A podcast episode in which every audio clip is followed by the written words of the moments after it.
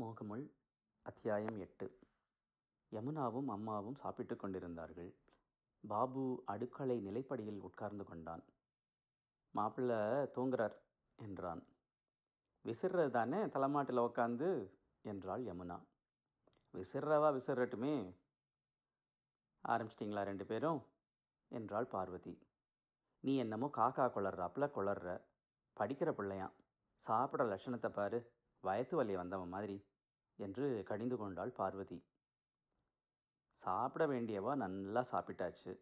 நடையில் நின்று கேளுங்க. கொரட்டை எப்படி வர்றதுன்னு. என்ன சொல்கிறாரு சொல்கிறது என்ன? மூஞ்சியை பார்த்தா தெரியலையா? கடைசி வண்டி. ஏற்றிட்டு தான் போக போகிறேன் கதவை திறந்து வச்சிட்ருக்கேன்னு சொல்கிறது நீயா சொல்கிறியா அவரே சொல்லிட்டார்.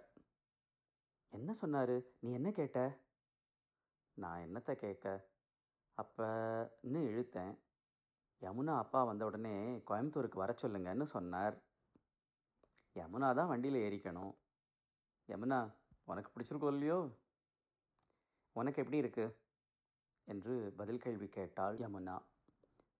அவர் என்ன பார்க்க வரலையே? உனக்கு பிடிச்சிருக்குல்ல?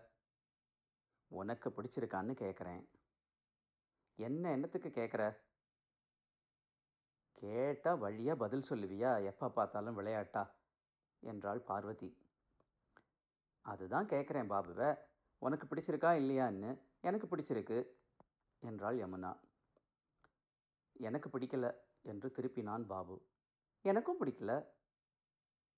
என்ன? பிடிச்சிருக்குங்கிற? பிடிக்கலைங்கிற? நீ மாத்திரம் என்ன சொன்னியா? பார்த்தீங்களா இவளை? சொல்லேண்டி வாயை திறந்து. அதான் சொல்லியாச்சே.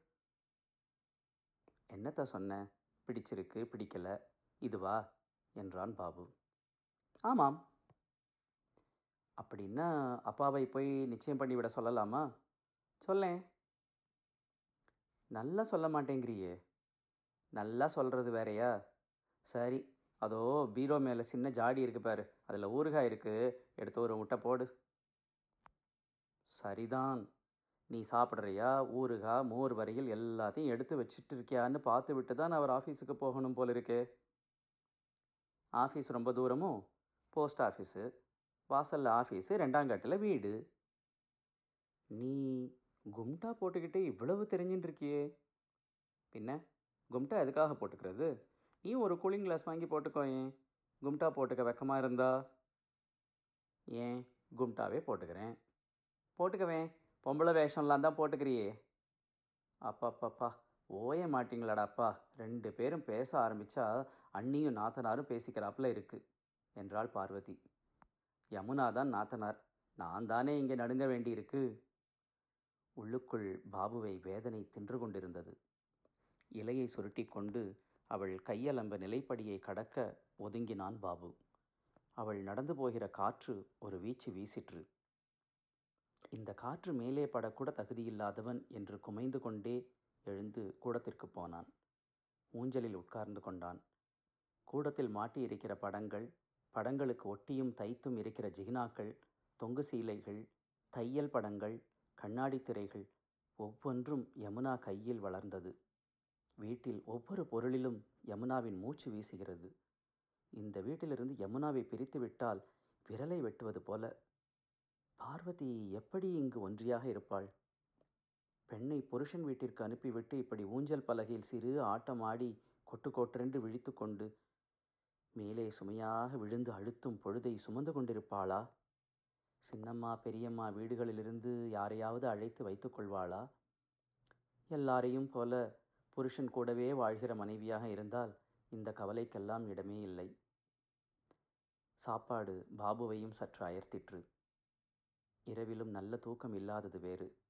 ஒரு கழித்து ஊஞ்சல் பலகையில் படுத்தவன் அயர்ந்து விட்டான். கண் விழித்தபோது கோயம்புத்தூர்காரர் முகத்தை கழுவி துடைத்துவிட்டு கண்ணாடிக்கு முன் தலைவாரி கொண்டிருந்தார். வாரிவிட்டு சட்டை பித்தானை போட்டுக்கொண்டார் வண்டிக்கு டைம் ஆச்சு சார் அடேடே என்று பரபரவென்று எழுந்து பாபு முகத்தை கழுவி துடைத்து கொண்டான். காப்பியை சாப்பிட்டுவிட்டு இருவரும் கிளம்பினார்கள். நான் வரேன். பாபுக்கிட்ட சொல்லியிருக்கேன் என்று பார்வதிபாயிடம் சொல்லி கொண்டார் அவர். பாபு எலுமிச்சம்பழ பையை எடுத்துக்கொண்டு அவரோடு நடந்தான். வடக்கு பார்த்த வீடாக இருந்தாலும் நல்ல காற்று சார். நானும் அப்படியே அசந்து போயிட்டேன். வீடும் பெட்டியாட்டமாக கச்சிதமாக இருக்குது நல்லா இருக்குது தெரு தான் வேறு தெருவாக இருந்திருந்தால் நல்லா இருக்கும். மலிவாக கிடச்சதுன்னு இங்கே வந்து வாங்கி விட்டார் அவர் என்றான் பாபு. பரவாயில்ல ஒதுக்குப்புறமா இருக்குது அது ஒரு நல்லது தானே? வீடு வாங்குறவங்க பார்த்து வாங்காமலா இருப்பாங்க. எல்லாம் அமைச்சலாக இருக்கும்னு எதிர்பார்க்கத்தான் முடியுமா? காந்தி பார்க் அருகில் ஒரு வண்டியை பேசி ஏறிக்கொண்டார்கள் இருவரும். மாட்டு வண்டி மெதுவாக நகர்ந்தது. அவங்க தகப்பனார் பேர் என்ன? என்று கேட்டார் அவர். சுப்பிரமணிய ஐயர். சுப்பிரமணிய ராவா? இல்லை ஐயர். ஐயரா அப்படி கூட பேர் வச்சுக்கிறது உண்டா என்ன? வழக்கம் இல்லையே. பாபு சற்று யோசித்தான். சாமிரா உங்ககிட்ட சொன்னாரோ இல்லையோ? என்ன?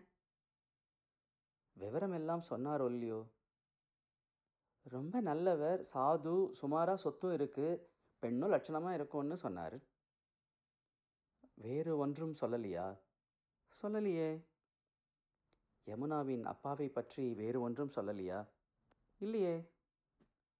"ம்," என்று எங்கேயோ பார்த்தான் பாபு. என்ன? குறிப்பாக கூட சொல்லலையா? இல்லையே. சொல்லியிருப்பார்னு நினச்சேன். என்ன?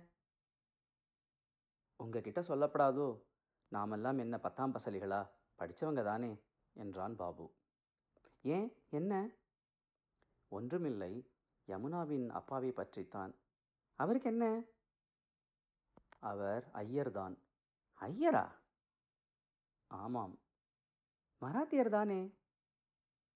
இல்லை தமிழ் பேசுகிறவர் ஐயர்.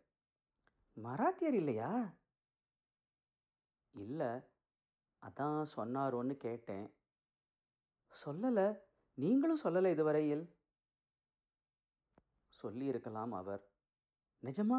அவர் ஐயரா? ஆமாம். இவங்க? மராத்தியர்கள். அந்த காலத்தில் ராஜவம்சத்து தொடர்பு உள்ளவர்கள். அவரை ஐயருங்கிறீங்களே? ஆமாம். பார்வதியும் அவரும் மனசொப்பி கல்யாணம் பண்ணிண்டா. அவருக்கு ஊரில் மனைவி குழந்தைகள்லாம் இருக்கு. ஆனால் ரெண்டு குடும்பமும் அக்கா தங்கை குடும்பம் மாதிரி சுமூகமாக அந்யோன்யமாக நடக்கிறது. ஊரில் ஒரு மனைவியா? ஆமாம். அவங்க யாரு? சொந்தத்திலேயே கல்யாணம் அது. இது வேற ஜாதியில் ஒன்று இருக்கணும்னுட்டா? அப்படின்னா அப்படின்னாங்கிறீங்களே உங்களுக்கு வெக்கமா இல்லை? என்று சற்று ஸ்தாயி உயர கத்தினார் அவர். பாபு அவரை பார்த்தான். அவர் முகம் இருண்டு வெடித்தது. என்ன சார்? என்ன மோசடி சார் இது? பாபு இடிந்து போய் விட்டான் இதுக்கு தான் கோயம்புத்தூர்லேருந்து என்னை இழுத்து வந்தீங்களா? இந்த மாதிரி கரிய பூசுறதுக்கு. பாபு அதிர்ச்சியை ஒருவாறு சமாளித்து கொண்டான். உடல் படபடத்து சூடு கண்டது. என்ன சார் கரிய பூசிட்டோம் இப்போ? பின்ன என்ன சோப்பா இது? இந்த குடும்பம் பப்பாட்டி குடும்பம் தானே சார்? மூடுங்க சார் வாய. வண்டிக்காரன் திரும்பி ஒன்றும் புரியாமல் விழித்தான். பேச்சு இங்கிலீஷில் நடந்து கொண்டிருந்தது. ஏதோ பெரிய அவமானம் தலையில் விழுந்து விட்டது. ஊர் சிரிக்க வேண்டாம் என்று நினைப்பது போல அவர் இங்கிலீஷிலேயே பொரிந்தார். உதடு துடித்தது.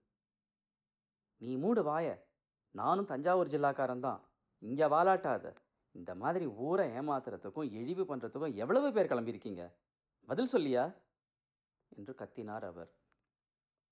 வண்டி போய்க் கொண்டிருந்தது. தெருவில் போகிற ஓரிருவர் பேச்சின் ஸ்தாயியை கேட்டுவிட்டு சந்தேகமாக திரும்பி பார்த்து கொண்டே நடந்தார்கள். என்ன சார் இப்போ இழிவுபடுத்தி விட்டோம்? உங்களுக்கு இது கௌரவமாக இருக்கலாம். உங்கள் சுப்பிரமணிய ஐயர் இன்னும் பத்து வப்பாட்டியை வச்சுக்கிறது கௌரவம்னு நினைக்கலாம். ஆனால் நாங்கள் அப்படி இல்லை. புரிஞ்சுக்க. வைப்பாட்டி வைப்பாட்டிங்காதீரையா புத்திக்கிட்ட மூடம். கையை பிடிச்சி கல்யாணம் பண்ணிண்ட பொண்டாட்டி அந்த பொம்மனாட்டி. தங்கம் உலகத்திலேயே கிடைக்காது. போனால் போகிறதுன்னு பொறுத்துக்கிறேன். மறுபடியும் அந்த வார்த்தையை சொன்னீரோ? அவமானப்படுவீர். என்ன? அடிச்சு பிடிவியோ சொன்னா தெரியும். இவ்வளவு பண்ணினது பத்தாதுன்னு இன்னும் செய்யறேங்கிறியா? என்னையா பண்ணித்து இப்ப? வளர்ற ஆற அமர யோசிச்சு பாருயா சும்மா ஆத்திரப்பட்டு பொறிஞ்சு கொட்டாதே. ஆத்திரப்படாம மாலை போடுவோன்னு நினைச்சியோ? ம் ம் பாபு அமைதியாக சொன்னான். நீர் மாலை போட வேண்டாம். கொஞ்சம் அமைதியாக கேளும். போதும். சுப்பிரமணிய ஐயரின் இரண்டாவது மனைவி இவள். அசட்டு பிசட்டுன்னு சம்பந்தம் இல்லை. அவங்க பெண் யமுனா படித்தவ அறிவாளி அழகி கௌரவமான குடும்பம். அவ்வளவுதான் சொல்ல முடியும். எனக்கு மேலே சொல்ல தெரியவில்லை. நம் தேசத்திலே இவ்வளவு முற்போக்காக இருக்கிறவர்கள் ரொம்ப சொல்பம். ரெண்டு பண்டாட்டியை கல்யாணம் பண்ணிக்கிறது முற்போக்கா? அது வேறு விஷயம் நாம் பேசுகிறது வேறே. அவா ரெண்டு பேரும் ஒற்றுமையாக இருக்கா? பிற்போக்காகவே இருக்கட்டும். கௌரவமா சுமூகமாக ரெண்டு குடும்பமும் வாழறது. உமக்கு இது திருப்தி இல்லையா? யமுனா மாதிரி பெண் கிடைக்கிறது அபூர்வம். நீர் எந்த காலத்தைச் சேர்ந்தவர் என்று சொல்லிவிடும். எல்லா காலத்திலேயும் இந்த மாதிரி நடக்காமல் இல்லை. காலம் கீழம்லாம் ஒன்றும் இல்லை இதிலே. முழுக்க முழுக்க மனசை பொறுத்து இருக்கிற விஷயம் இது. மறுபடியும் உம்மை கேட்கிறேன். நான் ஏதோ கோவப்பட்டு காரியத்தை கெடுத்ததாக யாரும் நினைச்சுக்கப்படாது. நீர் நினைக்கிறது தவறு. பண்ணிண்டால் உமக்கு அதிர்ஷ்டம். கோயம்புத்தூர்காரர் வெறுப்பில் முகம் கோண பாபுவை பார்த்தார். விஷயம் இதுதான். அப்புறம் உங்கள் இஷ்டம். ஏன்? இதை முன்னாடியே சொல்லியிருக்கப்படாதோ? என்று அவர் குமுறினார். நாய் உருமுவது போல அவர் பல்லில் கோபம் மின்னிற்று. குரல் மட்டும் தணிந்துவிட்டது. சாமிராவ் சொல்லியிருப்பார் உங்களுக்கு தெரியும்னு நினைத்து விட்டோம். சொல்லலைன்னா சாமிராவ் தான் பொறுப்பாளி. வரட்டும் அவன் விசாரிச்சுக்கிறேன். அவரை அப்புறமா விசாரிச்சுக்கலாம். இப்போ என்ன சொல்கிறீங்க சொல்கிறது என்ன? உனக்கு புரியலையா? பிஏ படிக்கிறேங்கிறியே பிஏ என்று பிஐ வல்லினமாக அழுத்தினார் அவர். அதனால தான் நானும் உங்கள் மாதிரி கத்தாமல் அடக்கிண்டிருக்கேன் அப்போ இறங்கிக்கட்டுமா? குஷாலாக இறங்கிக்கலாம். பாபு இறங்கினான். அப்போ நான் யமுனா அப்பாவிடம் சொல்லிவிடலாமா? தாராளமாக சரி சிரமத்துக்கு மன்னிக்கணும். போதும் மரியாதையெல்லாம். நீங்கள்லாம் ரவுடிங்களையா? பேச்சு முடிஞ்சு போயிட்டுதே.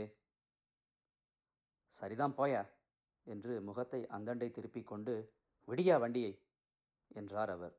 ஹை வண்டி பிடித்துக்கொண்டு கிளம்பிற்று. பாபு மகாமக குலத்தை பார்த்து கொண்டு குமரிக்கொண்டே வந்தான். ஒழிந்தது சனி என்று முனகிக்கொண்டே நடந்தான். எதிர்வெயில் சுள்ளென்று கண்ணை குத்திற்று. மோகமுள் எட்டாவது அத்தியாயம் முடிந்தது.